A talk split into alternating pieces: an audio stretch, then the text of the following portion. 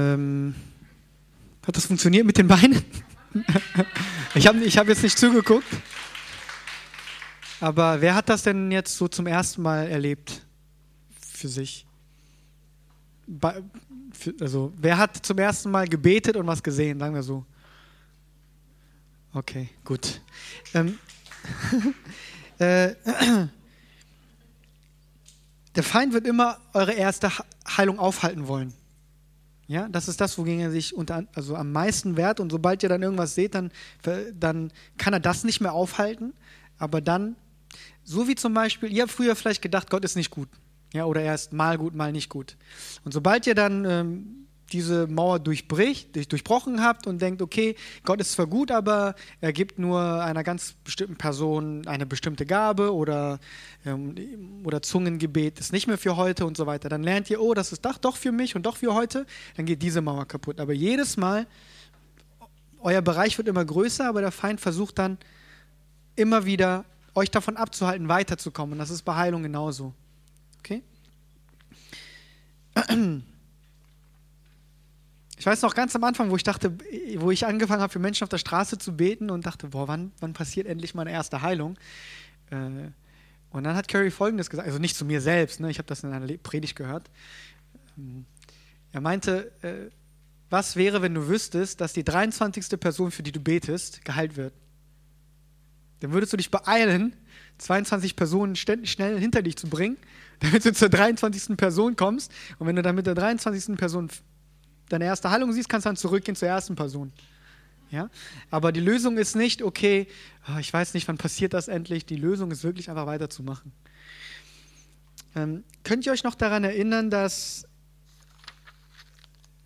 was ich euch eben unter anderem erzählt habe, dass äh, John G. Lake, als er in Houston war, einen DHT runtergerufen hat? Ein Mann namens, ich weiß nicht genau, wie es ausgesprochen wird, ich sag mal Jetta ähm, er hat ihn runtergerufen und im Jahre 95 war er wieder dort in der Nähe von Houston bei einer Veranstaltung von Pauline Parham. Und während der Zeit, als er da war, hielt er Ausschau nach, nach Frau Jettas, Cheetahs, ich weiß nicht, wie das genau ausgesprochen wird, die Schwieger, das ist die Schwiegertochter des Mannes, den Lake als Verantwortlichen über die Gemeinde in Houston zurückgelassen hat. Ja? Äh, Curry hat sehr viele Menschen interviewt und befragt, die John G. Lake entweder selbst kannten oder die mit ihm zu tun hatten. Und äh, so hat er nun auch diese Frau aufgesucht und er fand sie in einem Altersheim und er hat angefangen, ihr alle möglichen Fragen zu stellen.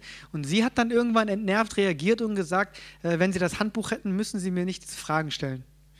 Er meint, er, er wäre dann aus, er, er, meint, er wäre aus allen Wolken gefallen und gesagt, wieso, sagst, wieso sagen Sie mir das jetzt? Und äh, hat dann gefragt, darf ich dieses Handbuch mal sehen? Sie hat gesagt, ja, dürfen sehen, aber Sie dürfen es nicht haben.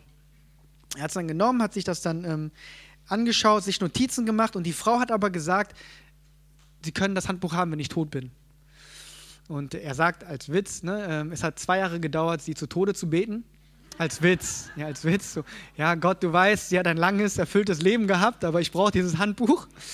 Ähm, 97 ist äh, sie dann verstorben und äh, seine Familie, äh, ihre Familie hat ihm dann dieses Handbuch zugeschickt. Er hat sich dieses Handbuch angeschaut, hat angefangen, es zu studieren, angefangen auch anders zu beten und es gab eine Zeit ganz am Anfang, wo er neun Monate lang 100% Heilung gesehen hat. 100% bedeutet nicht direkt an Ort und Stelle, aber vielleicht ein bisschen und dann kamen sie zurück. Aber letztendlich waren alle Personen hundertprozentig geheilt. Ich wollte euch mal eine Geschichte vorlesen, einen Brief oder einen, ja, einen Brief vorlesen. Ja, ihr müsst, könnt einfach zuhören. Ja, könnt einfach zuhören. Einige persönliche Erinnerungen an Dr. John G. Lake von Gordon Lindsay. Das heißt, Gordon Lindsay schreibt über John G. Lake. Ich meine, Gordon Lindsay wäre der Gründer von äh, Christ for All Nations oder so in Dallas. Das ist ein Brief, ja. Es wäre eine reine Untertreibung, wenn man behauptete, der Dienst von John G. Lake sei ungewöhnlich gewesen. Er besaß die bemerkenswerte Fähigkeit, in seinen Zuhörern Glauben wachsen zu lassen. Prediger, die bei ihm zur Ausbildung waren, fanden bald heraus, dass auch sie selbst einen Glaubensdienst hatten, der ganz erstaunliche Heilungen zur Folge hatte. Da es für Dr. Lake unmöglich war, sich persönlich der Vielzahl der Hilfesuchenden anzunehmen, hatte er in der Regel eine Horde von Laienpredigern und Arbeitern um sich, die sich der Fälle annahmen, denen er sich selbst nicht widmen konnte. Eine der frühen Erinnerungen des Verfassers an eine Heilung war bei einer Frau, die sofort und spontan durch das Gebet eines von Dr. Lakes Mitarbeitern erfolgte.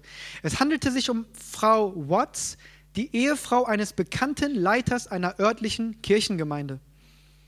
Die Frau war ernsthaft erkrankt und die Ärzte gelangten zu der Überzeugung, dass sie nur noch durch eine sofortige Operation gerettet werden könne. Jedoch lagen die Kosten für die OP weit außerhalb der derzeitigen finanziellen Möglichkeiten der Familie. In seiner Verzweiflung ging der Ehemann zur Bank, um einen Kredit zur Deckung der OP-Kosten aufzunehmen. In der Zwischenzeit fühlte die Mutter des Verfassers, die großen Glauben an göttliche Heilung hatte, eine große Last auf dem Herzen für die Familie zu beten. Sie besuchte die Kranke und ermutigte diese an Gottes Heilung zu glauben. Deren Gemeinde hatte jedoch immer gegen göttliche Heilung gelehrt und die Frau selbst hatte wenig Interesse an dieser Lehre gehabt. Aber wie so oft in Ausnahmezuständen, beispielsweise wenn man von schwerer Krankheit oder Tod bedroht wird, ist der Mensch bereit, seine Einstellung zu ändern. Die Frau stimmte zu, dass für sie gebetet werden solle. Habt, die, ihr habt das jetzt ungefähr verstanden bis jetzt, ja, wie die Situation ist. Da ist jemand krank und der Mann muss einen Kredit aufnehmen, um für die OP zu bezahlen. Aber die Mutter des Verfassers, also von Gordon Lindsay, äh, ist zu ihr hingegangen und hat sie überzeugt, sie solle Gebet empfangen für Heilung. Die Mutter nahm dann den Zug nach Portland in der Hoffnung, Dr. Lake dazu zu bewegen, mitzukommen und für die Frau zu beten. Als sie jedoch dort ankam, war er nicht da. Da die Angelegenheit aber so dringend war, bat die Mutter einen seiner Assistenten mitzukommen. Der gute Bruder, der mitging, hatte jedoch nur wenig Ahnung von sozialer Höflichkeit. Tatsächlich war er ein eher raubeiniger Prediger, der wohl kaum für seinen amtlichen Glanz bekannt gewesen sein dürfte. Aber sein Glaube an Gott war stark und obwohl er sich einen eher brüsken ungezwungenen Umgang mit den Kranken angewöhnt hatte, erhielt er Ergebnisse, obwohl seine Eigenart, Eigenarten manchmal die Menschen mit anspruchsvollem Geschmack ärgerten. Curry sagt hier immer, er gefällt mir, er gefällt, wenn man diese Beschreibung liest, dann gefällt diese Person ihm um sehr. Ja, war offensichtlich überhaupt nicht religiös. Als Mutter und der Prediger im Haus der Kranken ankamen und er die Gelegenheit bekam, sich von ihrem kritischen Zustand zu überzeugen, verlor er keine Zeit und erklärte ihr, dass die Krankheit ein Werk des Teufels sei. Nachdem er die Frau einige, nachdem er der Frau einige Verhaltensregeln, Verhaltensregeln mitgeteilt hatte, begann er umgehend die Krankheit mit einer lauten, starken Stimme, die durch das ganze Haus schallte, zu schelten. Dann erklärte er der Frau ziemlich grob, dass sie nun geheilt sei und aus dem Bett zu steigen habe. Zuerst zögerte die Frau noch, das auch zu tun, aber schon bald, aus Angst nicht zu gehorchen, tat sie, was er verlangte und stellte zu ihrer großen Freude fest, dass sie wieder gesund war. Der Pastor dieser Gemeinde war zu dem Zeitpunkt sehr gegen diesen Dienst gewesen. Dieses Wunder war der erste Schritt, ihn von dessen Realität zu überzeugen. Nach und nach ließ er sich von deren Basis in der Bibel überzeugen und erlebte selbst eine bemerkenswerte Heilung. Übrigens, der Bankangestellte, der das Geld für die anstehende OP geliehen hatte, war sehr überrascht, als er schon nach ein paar Tagen den Ehemann das Geld zurückbringen sah. Dieses Zeugnis brachte viele aus der Gemeinde ins Staunen. Mit diesen Methoden erlangte der Dienst von John G. Lake die Bedeutung und Anerkennung, die sie hatte. Das ist 100 Jahre her. Oder wie lange ist das her? 100 Jahre.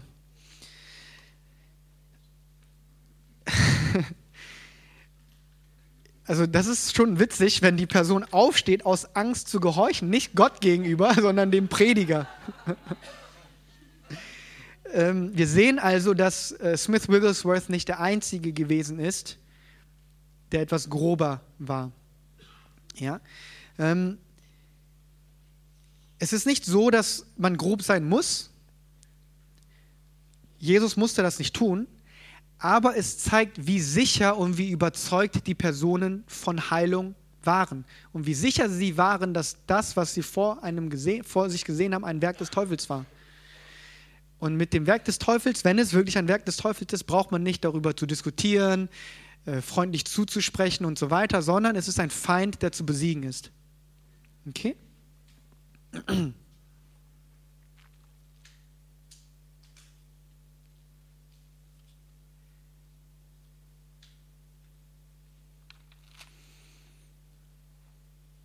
Gut, das dazu, wie sie damals waren. Ähm,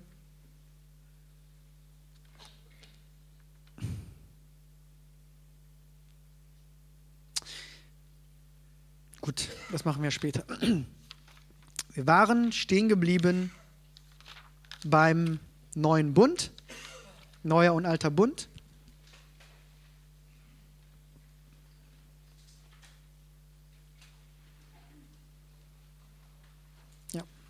Neuen Alter Bund. Ähm, ihr könnt euch noch daran erinnern, bevor wir jetzt äh, darüber gesprochen haben, über, den, über Curry, über John G. Lake, äh, haben wir über den Neuen und den Alten Bund gesprochen, darüber, dass Johannes der Täufer, der größte Prophet, genannt wird, die, unter, die von Frauen geboren wurden, aber dass wir, diejenigen, die im Reich Gottes sind, größer sind ja, als der größte Prophet. Wir sehen also, wie groß der Unterschied ist zwischen neuem, neuem Bund und alten Bund. Und wir brauchen nicht, wir sollten nicht unter diesen alten Bund zurückgehen. Seite 91, Denkweise alter Bund, Denkweise neuer Bund. Äh, nein, lass mal. Hebräer Kapitel 1, Vers 1 bis 3. Ja? Um noch einmal klarzustellen, dass es einen Unterschied gibt zwischen alt und neu. Nachdem Gott in vergangenen Zeiten vielfältig und auf vielerlei Weise zu den Vätern geredet hat durch die Propheten, hat er in diesen letzten Tagen zu uns geredet durch den Sohn. Wie hat er in vergangenen Zeiten vielfältig gesprochen? Durch die Propheten. Wie spricht er zu uns? Wir sind in den letzten Tagen, ja? Und wie spricht er zu uns heute in diesen letzten Tagen? Durch den Sohn, durch Jesus Christus. Okay? Ihn hat er eingesetzt zum Erben von allem, zum Erben von allem und wir sind Miterben in Christus von Gott. Wir sind Gottes Erben in Christus. Durch ihn hat er auch die Welten geschaffen. Dieser ist, dieser wer? Jesus ist die Ausstrahlung seiner Herrlichkeit und der Ausdruck seines Wesens. Jesus Christus ist der Ausdruck des Wesens Gottes. Wir, schauen, wir können auf Jesus schauen und wen sehen? Den Vater sehen. Sagt Jesus selbst auch. Ja? Er und der Vater sind eins.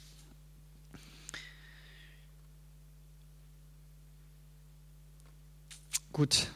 Ihr könnt das sehen, in welcher Beziehung steht dann das Alte Testament zu uns. Die Bibel sagt, dass alle Schrift von Gott eingegeben, von ihm inspiriert oder von ihm eingehaucht sei.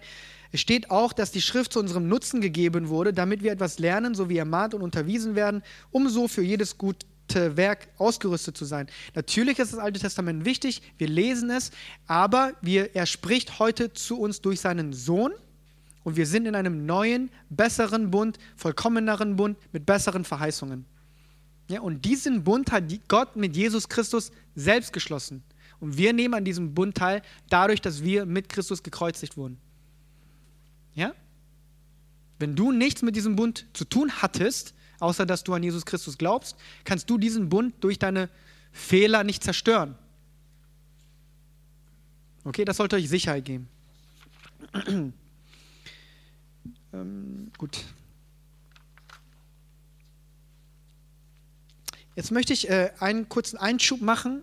Ich habe eine Frage bekommen, ähm, da steht drin, ja, wenn Markus 16 für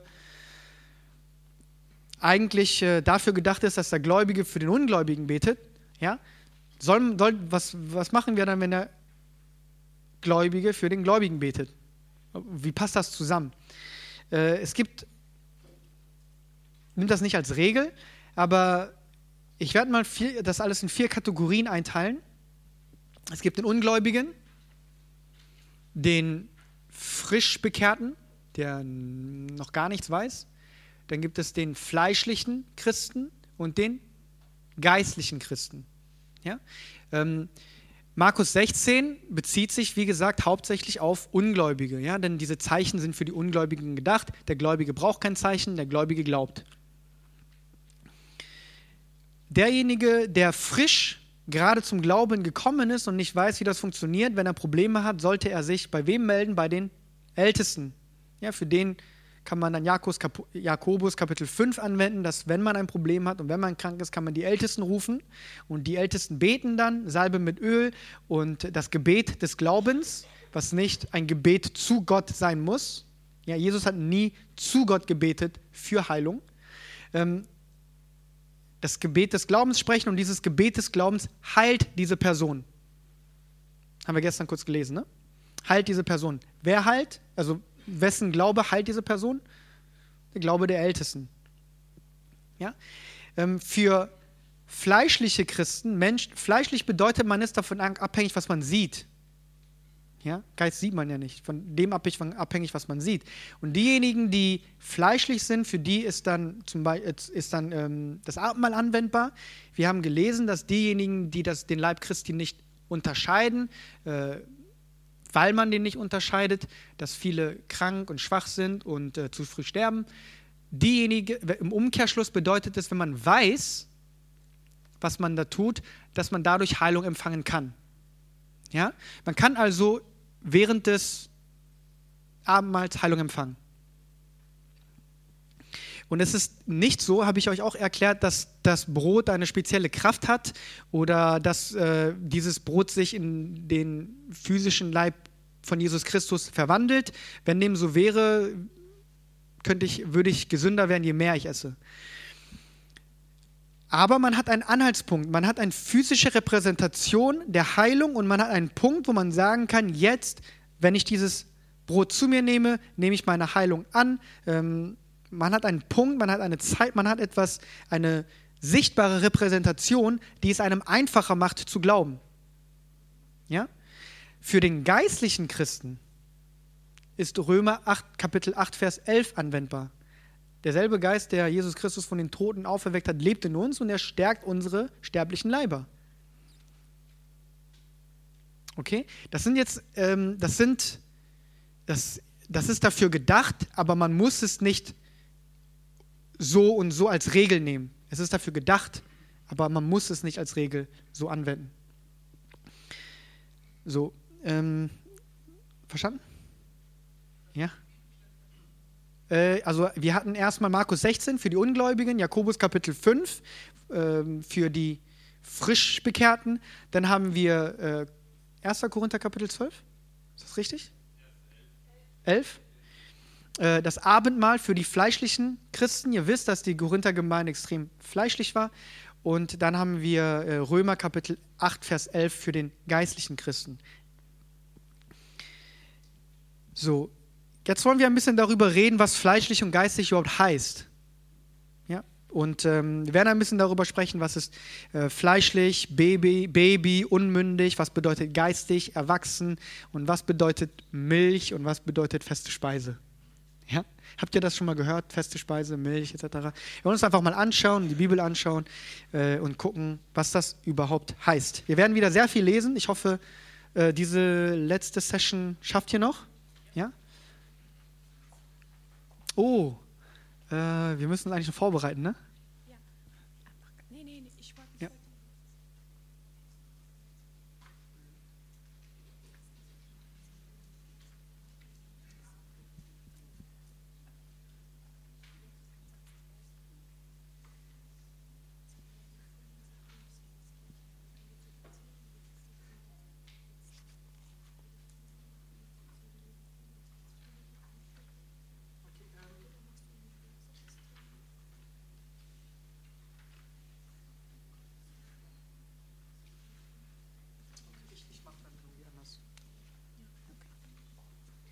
Ich habe vergessen, dass wir rausgehen. Ja, wir wollten ja, also diejenigen, die möchten, ähm, die einfach schauen möchten, wie wir Menschen auf der Straße ansprechen oder wie wir für sie beten. Denen wollen wir das halt anbieten, rauszugehen um 18 Uhr, denke ich. Und äh, da sollte ich, glaube ich, vorher noch mal ein bisschen drüber sprechen, bevor wir planlos alle irgendwie den Park stürmen. Ähm, gut, dann machen wir dieses Thema morgen. Und morgen werden wir, ich dann, kann euch dann schon erzählen, was wir morgen alles durchmachen werden. Morgen werden wir über, darüber sprechen, was Milch und feste Speise überhaupt ist. Wir werden morgen auf die Salbung eingehen. Ähm, morgen werden wir darüber sprechen, ja, was es bedeutet, vom Heiligen Geist geleitet zu werden. Und ähm, ja, Generationenflüche, Fasten. Wir werden jetzt nicht allzu viel Zeit mit diesen Dingen verbringen, aber das sind so die Themen, die morgen vorkommen werden. Hört sich sehr viel an für die drei, vier Stunden, aber das schaffen wir schon. Jetzt wollen wir erstmal darüber sprechen, wie das praktisch auf den Straßen abläuft, ja?